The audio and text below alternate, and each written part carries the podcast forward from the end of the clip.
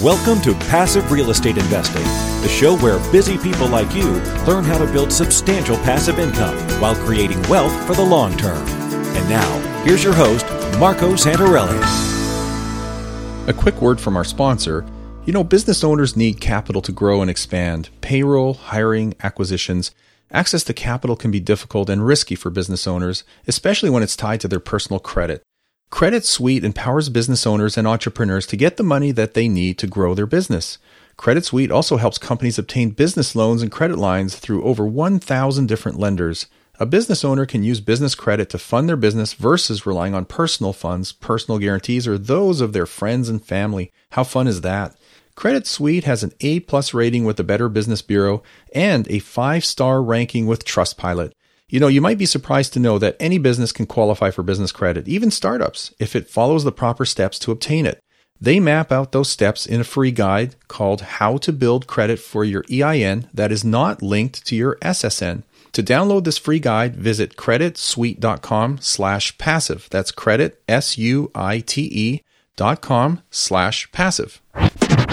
Welcome to Passive Real Estate Investing. I'm your host, Marco Santarelli. You know, after working with thousands of investors over the past 14 years around creating more income, wealth, and freedom, I've seen firsthand that it is our subconscious beliefs that often work against us. You know, setting up hidden obstacles in the way of achieving what we consciously think we want and blocking the path to our highest potential. Thousands of people today, despite all their best efforts to succeed and grow and thrive, end up failing financially, feeling hopeless and clueless about what they do differently to bring about a better income. So it's the negative beliefs that are the subconscious beliefs that hurt us the most. And these negative beliefs are the money phrases that we have all heard before and that many of us say consciously and even subconsciously all the time. And you need to be careful. Some of these seemingly harmless phrases about money can actually interfere with the wealth building process, exactly what you're trying to work towards. You know, here are some of the most popular phrases about money that you hear other people say. Maybe you say these yourselves.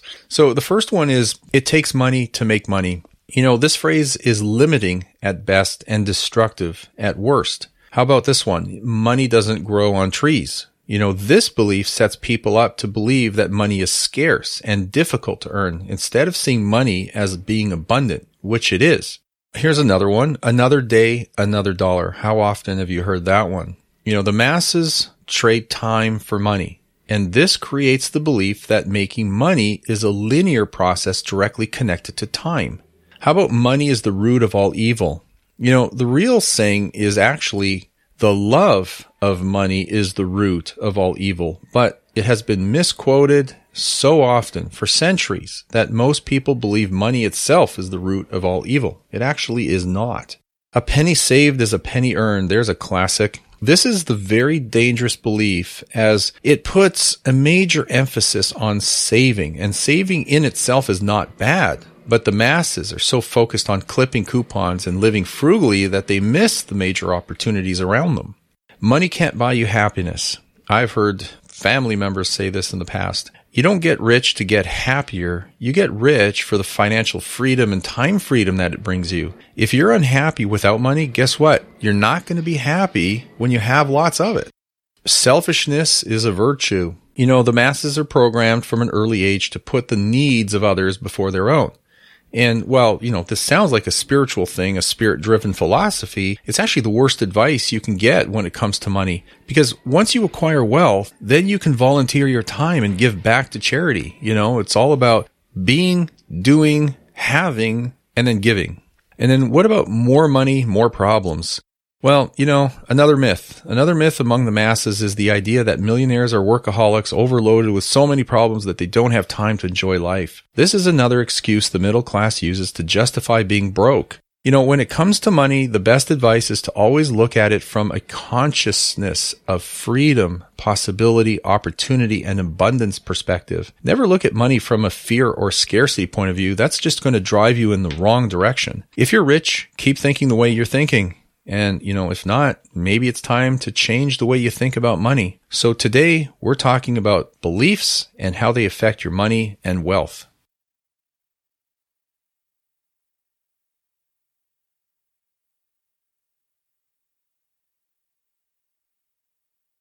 It's my pleasure to welcome Buck Joffrey back to the show. Buck is an accomplished surgeon, an entrepreneur, and an asset manager. He's also the number one best-selling author of Seven Secrets of Eternal Wealth. Now, with Buck, he had a negative net worth when he finished surgical training back in 2008, but he quickly became a serial entrepreneur, a real estate investor, and he amassed an eight figure net worth. Buck, welcome back to the show. Thanks for having me back, Marco. It's great to have you back on. Now, we had you on the show back on episode number 77, and I remember that episode. It was a great, great episode. But for those people who are new to my podcast here, let's just start off talking about you a little bit. You have an interesting story. Maybe kind of give us the Cliff Notes version of you and how you got involved in real estate investing. Yeah, sure. So I started out as an A student right? You hear Robert Kiyosaki talks about A students and B students and all that. I was the typical A student and went to medical school, started out as a residency as a neurosurgeon, as a brain surgeon, and ultimately made some changes during residency and ended up in cosmetic surgery. The long way, right? Mm-hmm. Aims to, no, just kidding. but what ended up happening was that along this journey, after I finished training, I knew nothing about money, nor did I have any desire because it sounded boring. Like a lot of professionals, all I really cared about is what I did for a living and thought that the idea of, you know, investing was kind of boring.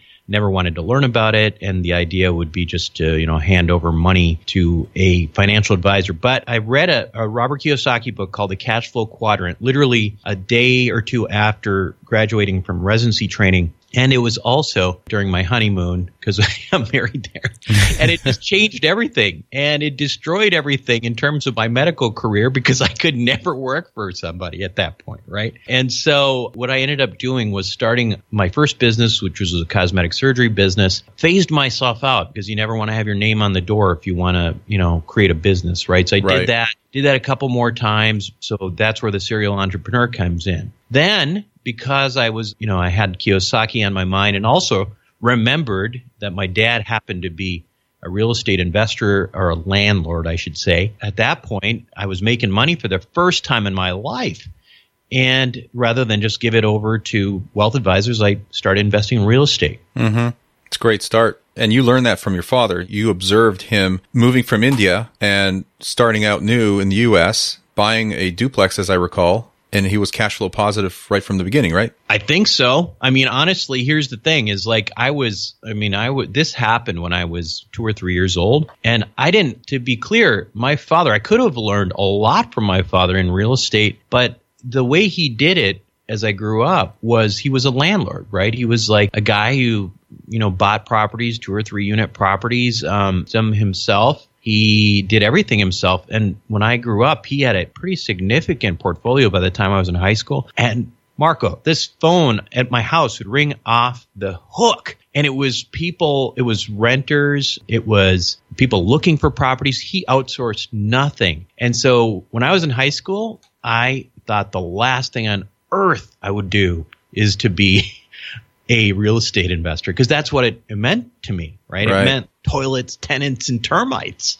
right? Who wants that? Right. And that ties into, you know, what you believe, your belief system. So, I mean, you see the good, but you also see the perceived bad. Yeah. But, you know, that's what I want to talk about actually on this episode is your belief systems and how that affects you in terms of creating wealth and income and achieving the financial goals that you want to achieve. So here's the way I look at it. There are basically two different types of belief systems. And, you know, you might disagree with this or you might have different answer to this based on what you have in your course or your program, which we'll talk about later on. But I believe there are limiting beliefs and then there are supportive beliefs. And the limiting beliefs, which are often fear based, those are the things that hold people back. And we all have them. And some people have so many of those limiting beliefs that they just don't break out of that proverbial box. And I like what Brian Tracy had to say. He says, you begin to fly when you let go of self limiting beliefs and allow your mind and aspirations to rise to greater heights. So where do your beliefs come from? Let's talk about that. Yeah. So I think that to me, what it really comes down to is, you know, the question of where does anybody's beliefs come from, right? They come from our experience. And, you know, I talk about this in, in the context of, you know, if you look at what our beliefs are as a society, where do they come from? Well, obviously, we all have some different backgrounds. You know, I'm a child of immigrants. I'm, you know, I, I grew up in Minnesota. Mm-hmm. All these different things that make me unique. But one thing that we all have in common, for the most part, is that we all grew up in the U.S. or in the Western world somewhere, and we all had this sort of standard education system, right? The standard education system, this was created back in the time of the Industrial Revolution. So if you look at the way it's designed, it almost looks like a conveyor belt, right? You've got like 12 different stations stations, grades 1 through 12, maybe kindergarten, so 13. And at each station, they plop a little bit of information on you and you go to the next station, you get a little information, you plop. And, and so as these little widgets that are along this conveyor belt, our job during that period is just taking what we're told, absorbing it and regurgitating it to the best of our ability, right? And so my point in bringing all this up is that we're really not trained to think we're trained to just listen to what other people tell us. Mm-hmm. And what other people tell us may not always be the truth or it may not be, you know, the only way to look at the world. So what happens to people when they finish this whole system of this, you know, this school? Well, they come out usually trying to figure out something to replace a curriculum because we're so used to people telling us, you know, this is what you need to learn. This is how it is. These are the rules. This is how you live. And then one day we're out on our own and no one's telling us anything. And that's when we turn to conventional wisdom because conventional wisdom is just a societal version of curriculum right? We learn things that are supposed to be accepted truths. But the problem is that that conventional wisdom is also frequently wrong. I mean, listen, there was a time when everybody believed the world was flat. Why? Well, conventional wisdom. Of course, the world is flat. Well, how'd that go for you? Right? I also talk, you know, a little bit about, you know, in the course that we can refer to later, but there's this whole thing back in the 50s and 60s where we believed that there was this thing called the food pyramid. Right. And the pyramid showed us that we should be eating more starchy foods and carbohydrates the most. And then, you know, it sort of shows this pyramid and at the very top of it, it's like meat and things like that, right? right. We've all seen that, right? Remember that from grade school. Oh, yeah. And so if you looked at that, you would think that the most, the most nutritious food out there was pizza, right? Yeah, you'd think. What we realized in the last 10 years in particular is that that whole thing, that pyramid's like upside down. And then when you look at why that is, there's actually a reason for it. It was because some Harvard scientists basically were paid off back in the 50s by the sugar industry. So conventional wisdom is not only not right, but it is often influenced by special interests. Definitely. Yeah. So if you take that into the world of finance and investing, think about how it is that we're taught to invest. Now, what is the mantra? The mantra is get a good job, you know, and invest for the long term in a portfolio of stocks, bonds, and mutual funds. Right. Right? I mean, that's conventional financial wisdom. But then you have to, if you look at it from the perspective I'm looking at it from, you might start asking the question, wait a second, why do I believe that? And you know, who does that benefit? Yeah, where does it even come from? Right. Where does it come from? And who does it benefit? And if you follow the money, so to speak, it goes back to Wall Street and it goes back to the banks. But it's so deeply ingrained in us that when we actually invest in things outside of that paradigm, we can almost feel guilty like we're doing something wrong, right? Yeah. Like it's like we're sinning. I mean, listen, I know you deal with a lot of investors on your end. Let me ask you this. How many times have you heard someone say, it just makes so much sense, but I'm just worried because it's just different, you know, and I'm worried about investing in real estate because it sounds like, you know, it's, it's an alternative asset. yeah. Well, the, the, people that I actually try to help, where I go out of my way and approach them as opposed to them approaching me, that's the mindset they have. They've grown up believing that they need to go to school, get good grades, graduate, get a job, save money, put sock it away in a retirement account. And then when they reach, you know, 50, 60, 65 years of age, they can quote unquote retire. And then they live the so-called quote unquote proverbial good life. And that's just so backwards. Here's a real example, Buck. I went to one of my neighbors and I literally handed him one of the copies of Rich Dad Poor Dad that I own. It's my lender's copy. And I gave it to him. I said, here, read this, at least start reading it. And he had just subscribed to my podcast here. And I think he listened to a total of one episode, but he gave me the book back about two months later. And he said, I just haven't had the time to read this. He literally didn't even open it up and, and start reading it. And he is very old school. He's a young guy. He's in his thirties. He has a, a young child and he is so into his job's 401k, investing into that 401k that he doesn't consider or look at anything else. And I've had a long talk with him and he just doesn't want to open his mind. And you and I both know that it's impossible to create financial wealth if you follow conventional financial wisdom. Right. I think when you look at it, you know, I, I always ask people the same question. I say, how many people do you know that became wealthy because they invested in stocks, bonds, and mutual funds?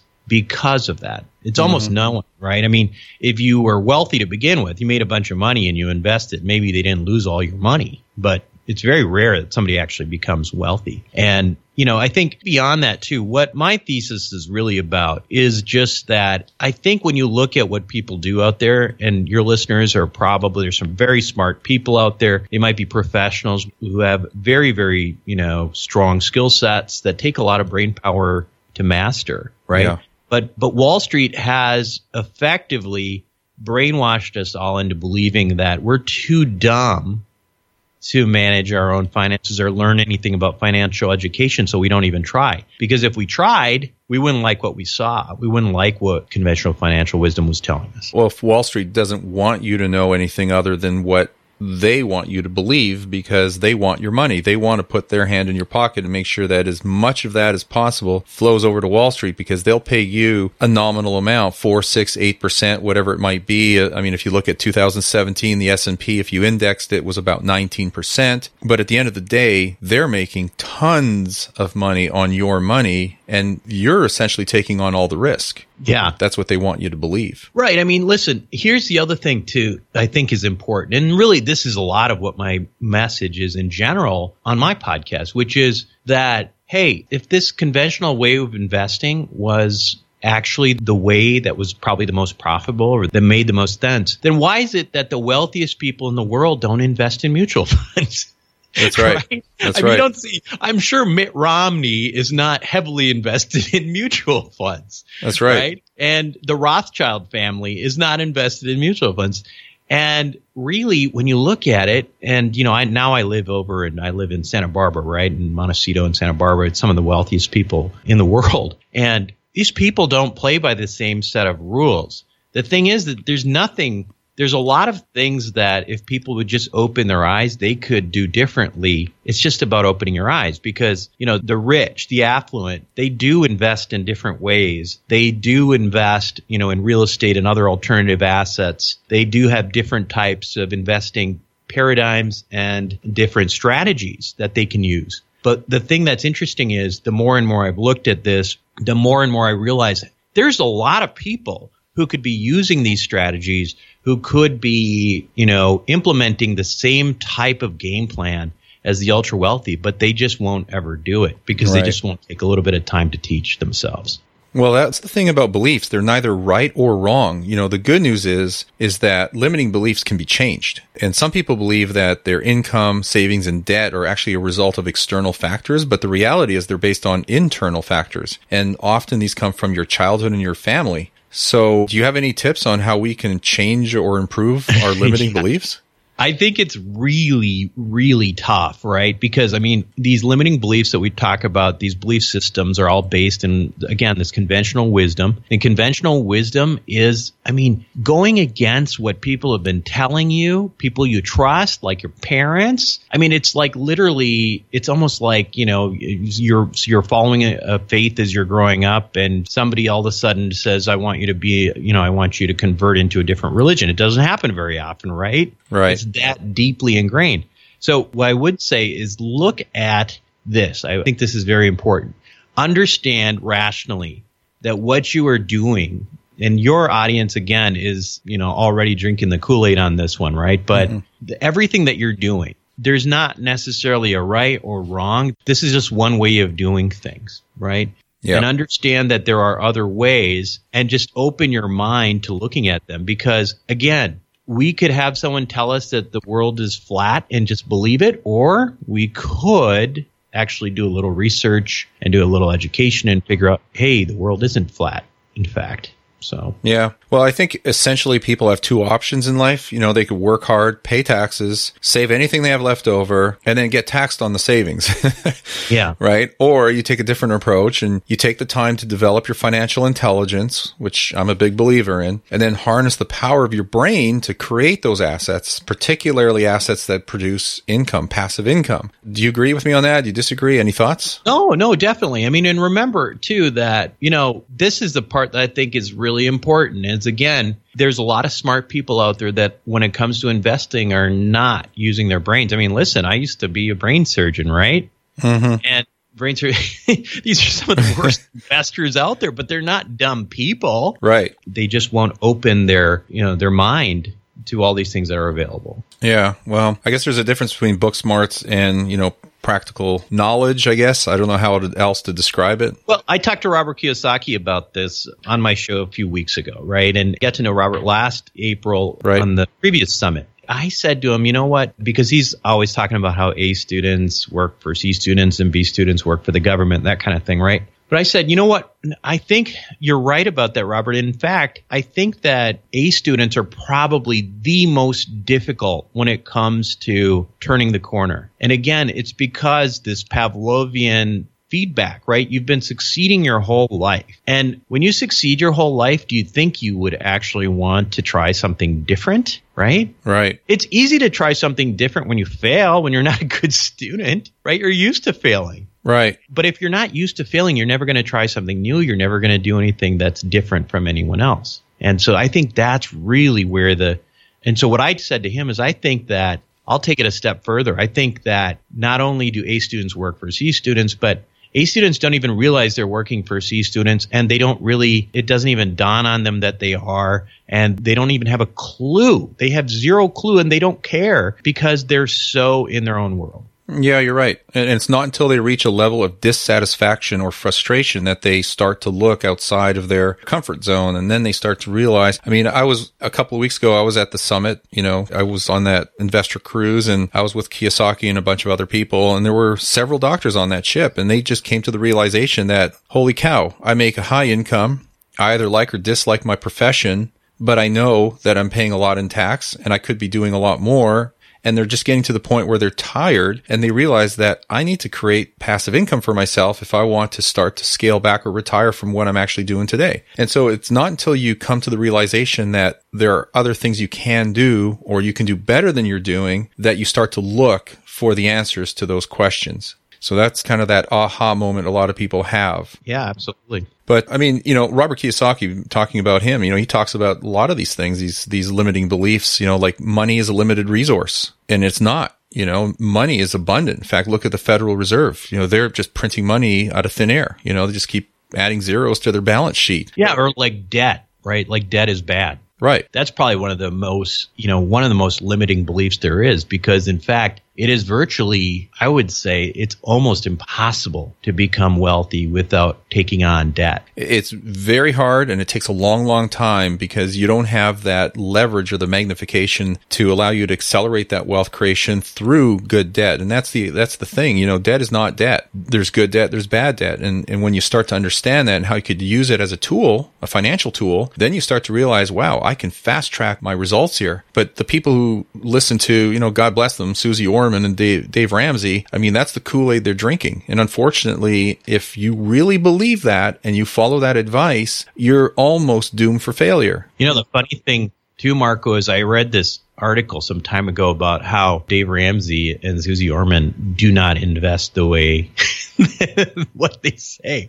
It's it's not surprising, right? Because both of them make a ton of money. Yeah. But they don't invest the way they tell everybody else to invest. Well, yeah, no, that I know that to be true. I actually do know someone who is related to Dave Ramsey and he owns a lot of real estate and I can tell you it's not all free and clear. So yes, there's a little bit of hypocrisy there. Well, it's just, you know, at the end of the day, it's, it's entertainment is what it is. And what we're sure. trying to do, hopefully, you know, with shows like yours and with what I'm trying to do with, with my audience is just, you know, trying to be rational about things and explaining, you know, trying to just expose people to different ways of thinking. Now, whether or not they you know, are convinced by it or not. That that that's up to them, but at least they have exposure. Yeah, yeah. Well, all we can do is is is pass on that information and provide some other perspective and some other financial wisdom. But what they do with it is entirely up to them. I mean, it, yeah, you know, they could take it and open up their mind. I, I love Robert Kiyosaki's analogy of intelligence, and that that's you know standing at the, the edge of the coin. There's really three sides to a coin. You know, the heads, the tails, and the side. And if you can actually stand on the edge of that coin with feet on both sides and look at both sides of every argument, every suggestion, you know, that's where true intelligence lies. So you know, it's really critical that people do that. And one of the driving forces for me wanting to do this in the first place is realizing that in my background, people who come from the medical field come from the not just medical field, but just high paid professionals in general, highly trained professionals, right? Lawyers, CPAs, engineers, lots of those. They are perfectly capable of absorbing this stuff, but, you know, they're just not getting the information right? Now, why is that? Is that they don't care or? No, I mean, it's not. I mean, listen, I mean, where does anybody learn anything about money, right? I mean, usually at the end of the day, what happens is they just end up, you know, you finish training, you've been broke for a whole long time, and all of a sudden somebody comes to you and drops a card in your lap, right?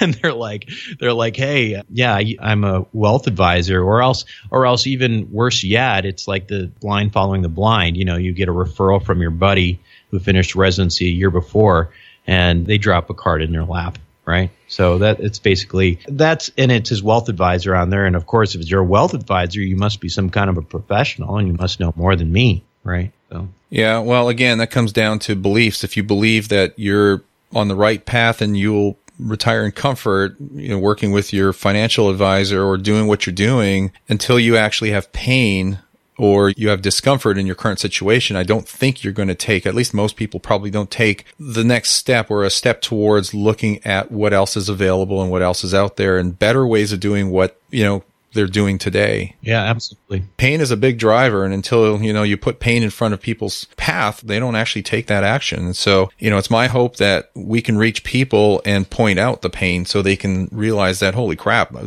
I'm not on the right path. I mean, I might be heading for a train wreck. Yeah. And we're in a time right now where I think it's really important for that to happen because as you know very well, we live in an unparalleled financial time sure. right now you know the Fed rates are going up a little bit, but really they've been near zero for you know decade now. Mm-hmm. I mean mm-hmm. that I mean that's not happened in the history of the world. No, no, twenty trillion dollars of national debt. You know the old saying, even even the wealth advisors will tell you that past performance does not indicate future right. future returns. Well we're in a situation right now where you know making four or five percent at best over time and is you know if that's what your portfolio is doing for you even if you have a decent income that there's a decent chance that you may outlive your money because at the same time these medical advancements that are being made and people right now who are you know their 30s 40s or even 50s may end up living 10, 20 years longer than they thought. Yep. Right? That's a scary thing, you know, is, and that's really where I think people need to open their eyes. Yeah. Um, you look at even without the advancements that we've had i mean you look at when social security started right i mean you know that was at a time when the life expectancy was around the age of 65 right you weren't expecting people to live an extra 20 years right right well guess what it happened and the same thing's going to happen again. And all of these sudden, these people have got their money growing at four or five percent. Have got you know there's going to be a lot of people dying broke. Yeah, unfortunately, and the government's also broke, and so you know that whole Social Security, you know, minimal paycheck every month is not sustainable. Who knows if it's still going to be here by the time you and I retire, right? not that we're relying on it or we even need it, but it's just not going to be here. Well, my point about Social Security is that you know it's we at different times have had different scenarios in terms of how long we had to you know live after we hit a certain age, sure. after we unquote retire. And back when Social Security was created, I think the life expectancy of a, of a man was about 67 years old. So the idea was simply that you'd retire and the government would, you know, support you for a couple years. you know, that's basically it. Yeah. And times are changed. They're unparalleled. We're living longer. We have so much debt. We have so much, you know, our country standing in the world may not continue to be the way it will. China will become uh, we know that China is, you know, on the path to becoming the world's biggest economy in the next 10 to 15 years. Where does that leave us? I don't know, but we just can't we have to be more proactive. We have to get more involved. And, you know, most people are plenty smart to just open their eyes because, in fact, it's not that hard right? It's not that hard. And frankly, it's not just real estate. I mean, I am heavily into real estate, but there are all sorts of things out there. And I think sure. it's just for people to just think outside of the Wall Street box. Agreed. Agreed. Yeah. On that note, you know, let's kind of wrap it up here. You just launched an online training program called Your Roadmap to Real Wealth. And I am thrilled to have been a part of that. You know, it was a great experience and just to be surrounded by other like-minded, very intelligent, very successful people as as part of the curriculum for that, you know, is has been an honor. Tell us about the roadmap to real wealth, and then you know I'll I'll kind of fill in the gaps on how people can access that if they're interested. Yeah, absolutely. So as you know, Marco, the whole idea behind the course was that it really reflects the types of things I talk about in the podcast, but it takes it to the next level. Now, when I finished my training back in 2008, 2009, and I started making money there really wasn't a roadmap for me to tell me what to do with this newfound money that I had. And now I realized after reading Kiyosaki's books that I didn't want to go to the wealth advisor, right? But one thing that Robert's books don't give you a lot, um, is, is they're great, obviously. Yeah. And I think he's a genius, but they don't give you nuts and bolts. Now what? Kind of information, right? So you've decided I want a different you know, path in life. I want to invest a different way. And, you know, I want to do things the way that the affluent and wealthy people of the world do. So rather than try to learn, just do what everybody else is, I'm going to go out on my own. So I didn't have that roadmap and I wanted one but there was nothing available. So what I've done is I've gone back and I've created that roadmap in this course. The course that I wish I had when I wanted to go on this journey of investing on my own and ultimately toward financial independence. And it's not just about investing and it's not just about real estate. It, it, goes from anywhere from, as we talked about, you know, mindset. So some of these things that we talked about in terms of deconstructing things, reconstructing things, you know, I talk about how, you know, the wealthy view money and how the wealthy's perspective is different. And then I've got guests obviously talking about specific things. that People like the real estate guys talking about real estate. You're talking about real estate. You got Kenny McElroy from Robert Kiyosaki's Rich Dad Advisor series. Yeah. And Rich Dad Advisor. He's talking about that.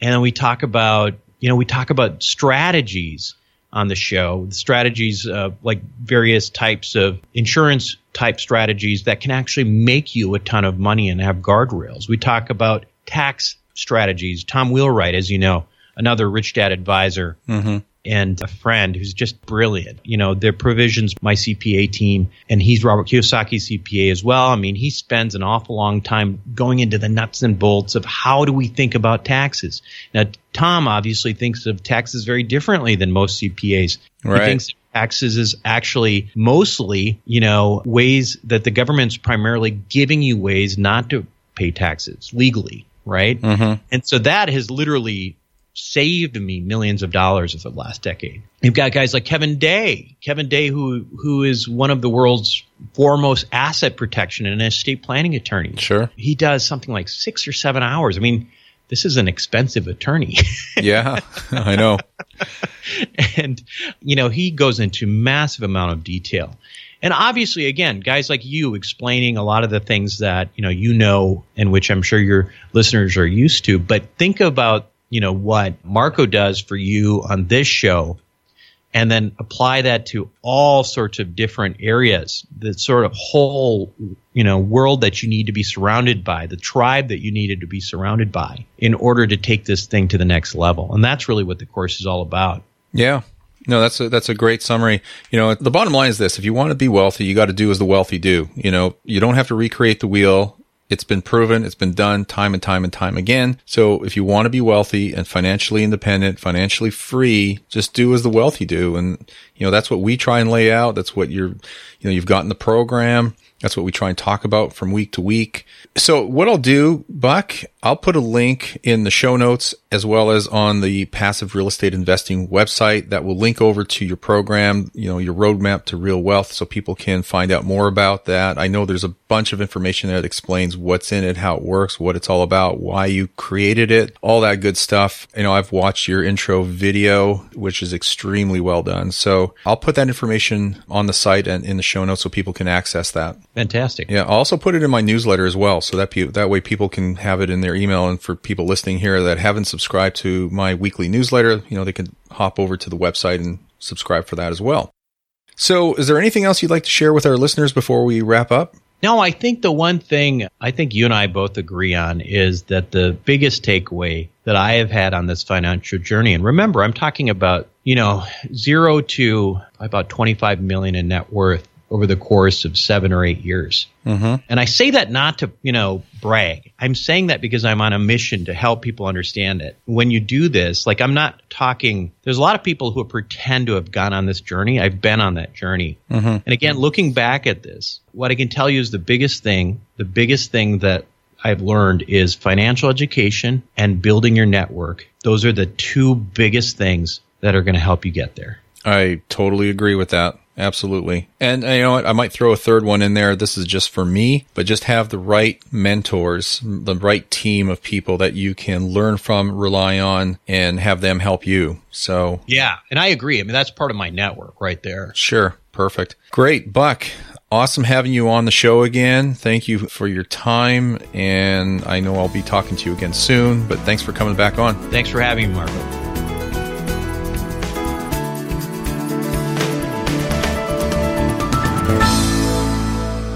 Nothing on this show should be considered specific, personal, or professional advice. Please consult an appropriate legal, tax, real estate, or business professional for individualized advice. For distribution or publication rights in media interviews, please contact the host.